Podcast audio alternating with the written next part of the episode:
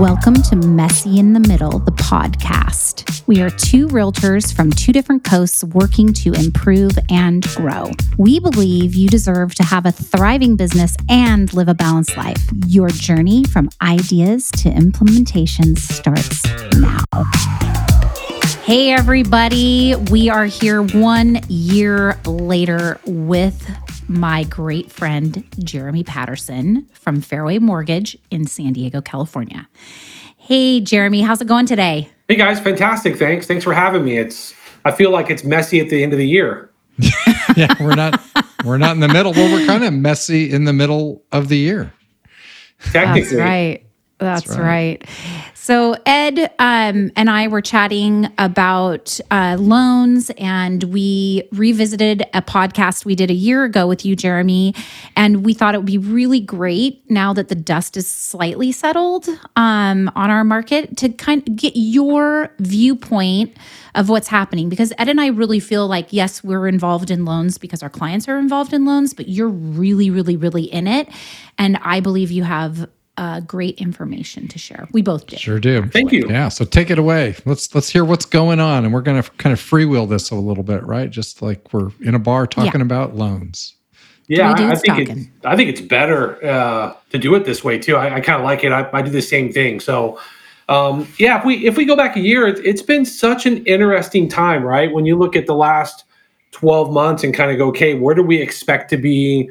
Where are we today? What does it look like? Like, there's so many questions and concerns, and everybody has a, a, a, a an idea of what's going to happen in the future. And I think the one of the things the last year has really taught me is, man, we can definitely predict and we can think, but we ultimately don't really know. And all we can do is really focus on what's happening today, how we can best manage and suit our families, and how can we best serve people around us today. Yeah.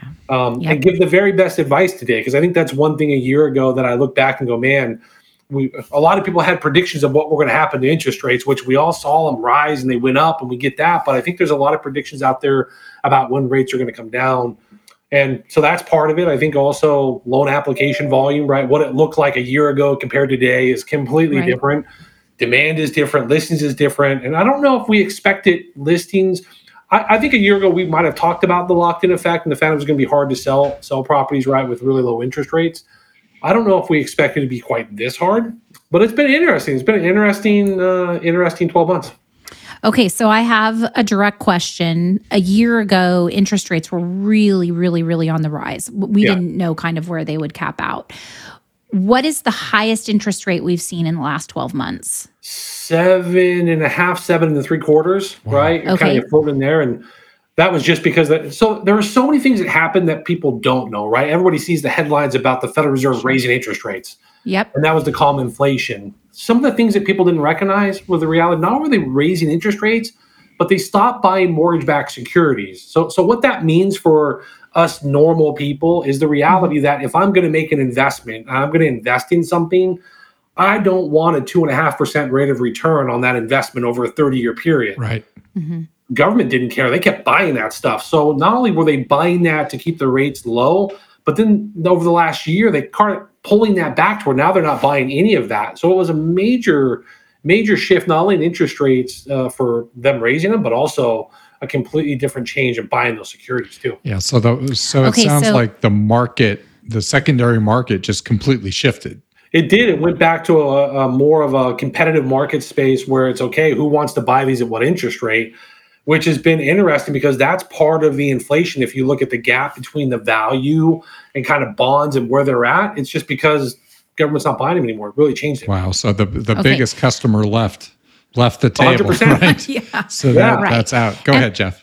So just just in layman's terms, because we we speak to a very wide audience. Yep. When you say stopped buying them, what what are we talking about? Mortgage-backed security. So when you take okay. a thirty year fixed mortgage and you pull it together, it's a securitization. Yes. The government okay. were buying those, and ultimately they stopped. Yeah. Which causes interest rates to go up. And you were saying that seven and three quarters was the highest that we saw in the last twelve months. Yep. Where are we now today? Um, high sixes, low sevens, right? We're okay. probably right around seven percent, I'd say, to be safe. Okay, great. And do you feel with the information that you have, this is kind of a holding pattern space where we'll be for the next six to twelve months? Like nothing's really going to shift and change? I mean, obviously you can't, you don't know, but just your yeah, gut feeling. Of course. But I, I think it's interesting. So if you would have talked to me three months ago, I'm telling you, hey, rates will definitely come down faster. Mm-hmm. Yeah. Um, but based on what we're seeing just in this last week, right, we got uh, inflationary data that showed better than expected. So that means inflation's coming okay. down. Okay. We, we typically, when we see that stuff, we expected there to be a turn on the bond market to really start to drive interest rates a little bit lower. Right. We just didn't see that. The market reacted positively, but it gave back the negative ground. So that meant that interest rates essentially stayed where they were. And that's not what we expected. We expected rates to start to kind of come down, and this being a good point of that. And I think what it's showing is that inflation is a bit stickier than everybody believes. And the movement in the bond market um, is going to put us probably in that middle sixes, low sixes range, I think, for the next twelve months. Well, the point there, and I, when you say the movement in the bond market, is that because of the spread that's required to buy these uh, mortgage-backed securities now that the government's left? Is that part of it? I mean, that is definitely part of it. And it's, it's um, you know, the, the, the reality is investors still are spooked in the market space, right? They don't quite know what to do and where to go because mm-hmm. they get conflicting data, right? They get the inflationary data. Then you have Federal Reserve, which is likely to hold rates today. We'll see. By the time this comes out, we won't know. But they're likely not going to raise interest rates. But that doesn't mean they're going to stop forever. Um, it just depends on what the next thirty days looks like. I, I kind of look at it like a teeter-totter. But instead mm-hmm. of having two kids on a teeter-totter doing this, you've got the economy and data, and it jumps from side to side, and that teeter-totter does womp, womp, and there's yeah. you cannot, like just an elephant jumping from side to side and going, well, I guess this is what it's going to be today. Yeah. And so mm-hmm. it's almost impossible to try and time that. You just have to go. When you when you find the house and the right home, you go with the rate you can get. A hundred percent. You do the best you can, and you know, I've heard all the sayings, you know, you know, marry the home, date the rate, you've heard refinance later, you've all that kind of stuff. And I think the reality of it is we have to accept that it's going to be what it is. And there's no better wealth building tool than home ownership. And it's harder than ever right now, mm-hmm. but it's never been better. It's never been better. I would much rather have my, my clients have to deal with a higher interest rate and be able to get a home than go back three years and have to go one hundred thousand dollars over asking and still not get a home. It, it, I mean, it's hard. Yeah. Yeah. So on that point, the listings that I've had on in the last six months have had multiple offers. And when I'm saying multiple, I don't mean two. I mean seven to twenty. Yeah. Depending on the location, so and the price. But even my properties listed over a million have multiple offers on them. So there still is this feeling for buyers that not only are they paying a high interest rate, but they're in competition to to buy these homes. I feel like we're in a stagnant space from my position because people don't want to move. And so we don't have enough inventory to level the market or level the playing field just a little bit. And trust me, I don't want people's values to go down. I have a home here as well. And Ed's getting ready to list his home tomorrow. So, I mean, we we we want the the values to stay up. But when is that going to change? When is the mindset of somebody going to say, okay, I'm ready to sell my home. Now we have a little bit more inventory, which by the way, when I looked uh, today, we have less than a month's supply. Oh, you're back down. Wow. We're back yeah. down. So that creates a seller's market, even though we have high interest yeah. rates. So can you Can you speak to that a little bit, Jeremy? I mean, I know that was a long-winded question. Yeah, but. no, I, I love that because this is a conversation we're having all the time. I think in this market space, you really have to help people understand the value of selling to buy, right? Because they're going to have to give up the lower rate. And it's a mindset issue that the lower rate is better than everything else. Just like when people were trying to buy three years ago, I want to buy right now, the rate's lower, right? The, the whole the whole thing. Now, the, the hard part is no matter how you look at this, if you sell your home and you're at three percent today and you buy the same home that you're selling at the current list price with updated property taxes and rates at six point eight seven five percent, you're paying eighteen hundred dollars more a month here in San Diego because the home prices are so much higher. So to be very clear, if you look at what it was like five years ago, you would give up maybe four or five hundred dollars a month because you're buying the next home. Now you can't buy your same home for eighteen. So right. the issue is the jump is significant. Um, and Jeff, when you talk about open houses and, you know, all the demand that we're seeing. Where I was at one of those open houses with you, and we had one hundred fifty people through or something ridiculous. Yeah. And we're like, holy ridiculous. Like, yeah. What is going on? and, and that's the, the, the hardest thing. So my thought on interest rates to get people to kind of get loosened up to be able to sell it, I personally believe, and based on some of the data, if you just look at monthly payments, I think rates have to be in the fours to loosen people up because mm. um, I think the data was something like uh, over fifty percent of households have rates under three or under four. Yeah. I think it's under four. There's another, you know, twenty or thirty percent under three. So when you look at that, you go, okay, how how do we free that up? That's that's the only way. Rates got to get down in the fours, and I don't I don't know if we will see that, or if we do see it, when it may happen. Yeah, that'll probably be a ways out, I would think. And you know, I, I think another thing's going on here is that we did have a period where rates were so low that people were excited to get in and get those rates. And I think we're getting back to a uh, back to basics market, a non-aspirational market, more needs-based. And people buy homes for life events. Things change and, and they move. And uh, you know, if you get a, if you got a job change coming, that you know you, you probably need to move, right? So you're gonna you're gonna do that.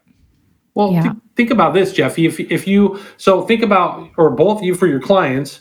How many? When's the last time, or how many of your clients are sell to buy?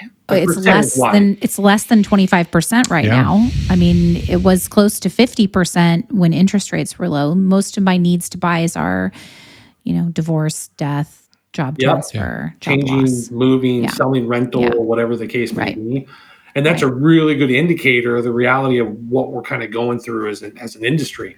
And those needs-based clients are where we should be focused on, which is, mm-hmm. I think, some of the more difficult places to be focused because you're working sure. with different types of people, divorce attorneys, financial planners, C P As, like those should be go-to revenue streams for every real estate agent. But most that I talk to don't have them. Yeah, it's funny. I, I call it first-time buyers, last-time sellers. That's kind of where we are right now.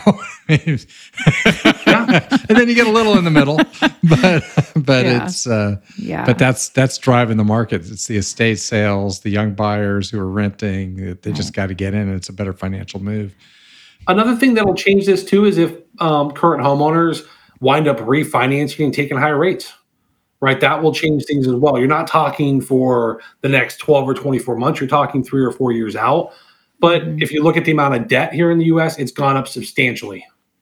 If you look at the savings rate, it's gone down substantially. So that tells us that America is overspending, not saving money. And they're going to have to do something because credit card rates are getting higher. Those payments are getting mm-hmm. higher. Mm-hmm. So will they refinance? Will they pull a second? Will they do something like that with home equity? Um, I can tell you our industry is really focused on cash out refinances. There are some companies that are having the biggest refinance months they've had in a while, all cash out, which is an interesting okay. thought too. Interesting. So that scares me a little bit, and tell me if I shouldn't be, but that reminds me of, you know, the, our big lending issue that we went through in the mid, well, two thousand seven, yeah. six, seven, eight, nine, ten, eleven. But is that going to lead to something like that with these people? Because what happens is, is we don't change our spending habits. And so then we pull money from our homes, and then we spend that money like we've always been spending, and then there's no shift or change, and then that leads to problems. So do we need to be talking to our clients about that? I mean, do they need ed- to be educated on that? I think every client needs to be educated on that, but I think it's more of a conversation with um, us as loan officers and you guys as realtors. We need to be having better conversations about where people are fiscally, mm-hmm. right? Are they doing okay with inflation? Are they managing credit card debt? Do they need other services or help from us? Do they need a budget from us, right? And, and I, I don't think we're ever going to change how America spends or budgets their money. I mean, there's people in that space like Dave Ramsey or Susie Orman or those guys that right. they've been talking about the same budget, the same baby steps, the same things for thirty years. They became millionaires off of it because we don't learn it. And it's hard. It's hard work to do that. So right. I think it's important to be talking with our homeowners about it. Now, do I think it's going to cause a major issue? I, I don't believe that'll be the case, because ultimately right now, people will look at and either give up their rate, or they're going to wind up, you know, declaring bankruptcy and saving the home. Like I, the biggest problem right now is it, it makes sense to be a homeowner. If something was to change where it didn't make sense to be a homeowner, that would change everything. But I don't see that right. ever happening again with the rates where they were. Hey, everyone. Thanks for listening to our show. We get a lot of questions about why we do this, and I want to say that we love it. We sharpen our skills, we get to have fun, and we get to interact with all of you. So thank you for that. Thanks so much. And we do have one favor to ask. If you know anyone that's thinking about buying or selling in the U S or Canada, let us know. We have an amazing network of vetted agents that are so good at what they do. And what better gift can you give that person than somebody that's best of breed? Enjoy the rest of the show. Hey, I, I've got a question. Uh, having you know reflected on last year's conversation, it was interesting. We were all talking like the recession was a given, like it's here. You know, I, I think mm-hmm. at that recording there was one quarter of negative growth. We were expecting the second. Yeah. Where are things sitting there? What are you What are you hearing? You're watching that data closely. What are you seeing going on? Yeah. So with recession, I think that there's kind of fifty-fifty mix there. People are still on the train of, hey, we're going to have this huge recession, if we're not already in it, right? Because they're kind of moving the goalposts on what recession is and the definition of it. And then, you know, as you start seeing bank failures, you see some of that stuff. Those are really good key indicators of recession. The problem now is there's other indicators of non-recession that we're seeing. Like look at jobs, right? They're yeah. not at the lowest point, but they're still at like a forty-year low. Jobs are a good indicator of what the economy is doing. Um, inflation is now starting to come down, even though they've raised interest rates. Those core inflation numbers are starting to come down as well. That becomes really important to us. So the Federal Reserve will continue to raise rates to slow spending because they need to. And I don't know if a recession in our future is going to be something. The, the question is how big, right? I think it's more how big and when, because we're trending there and the government needs to slow the, the, the spending down. Mm-hmm. That includes in housing. Yeah. I'll tell you what's what's yeah. interesting in looking back, at least in our market, you know, if you would have told me that transactions would have been down thirty percent this year, but prices are up thirteen percent, I'd be scratching my head saying, how is that possible? You know, and, right. and it's just that lack of inventory and really still really strong demand, and it's driving things up. Yeah, if you if you look at well, if you look at demand, it's at the lowest point that we've seen it since it was Uh, since they monitor it, right? So if I would have told you just that one data point and said, in two thousand twenty-three, this is what you should expect, there is no way you're thinking prices are up. Yeah. Yeah. It just, but it's the, it supply it and demand, right? Typical yeah. economics say with no supply and less demand, it doesn't matter, because as long as demand is there to meet the supply, it will still mm-hmm. go up. And that's the, that's the interesting part. We're, we're not building enough homes. There's no way we're mm-hmm. going to catch it. Yeah. And right. yeah, you homeownership is starting to become commodity, right? Think of it that way. I mean, what if homeownership wasn't a home, but it was gold, and you no longer produce gold? Yeah, that's yeah. a yeah, I love that analogy, and it, and this really drives mm-hmm. home the importance of tracking that absorption number, like you're doing, Jeffy, and that I do, do yes. the months of supply, because that yeah. that tells you where things sit, and especially if you're looking and you don't see a lot of future supply coming in your market. In my market, it's it's a niche, mm-hmm. you know, to have yeah. new construction. They're infill lots. So, uh, yeah. you know, what do you do? It's just going to drive prices up. I'd be really interested to know, maybe you guys know this, is the whole country still in this supply and demand position? Or is it coastal? I mean, are we in micro markets that are that are different? Does any do, do any of us know this answer? I do. I do a little bit. I mean, well, I, I do most of them. I, I do. Um, so okay. the the what we're seeing essentially is you're not having what we see in San Diego or other places everywhere. But last month we saw prices rebound a bit more than expected. Like for example, Austin was down, but last mm. month, month over month, prices jumped over one percent. There's certain pockets that mm. we saw more of a decrease in prices. But then last month, they jumped higher than expected, which tells us it's recovering faster because of supply and demand, right? You can look at some of those pockets. So I, I don't know of anybody that I'm talking to real estate-wise that isn't talking about this subject, whether it be Florida, Idaho, Arizona, Texas, right? You think about that, and it's it is what it is. I don't. I just don't see it um, going away because we're just not building enough homes. Yeah. I also think that people start getting used to the hot water. I mean, it's the lobster in the pot theory, right? We we all get used to the fact that our interest rates are in the sevens, and you're like, well, you know what? I need to buy a house. So I thought it was going to go down. It didn't go down. I got to make a decision. I got to make a move. I've got to do this. I've got to do that. So people do start getting used to that. It's just, how do they get into the market? They have to, they probably have to buy well below what they thought they could buy. Is my is what I'm seeing.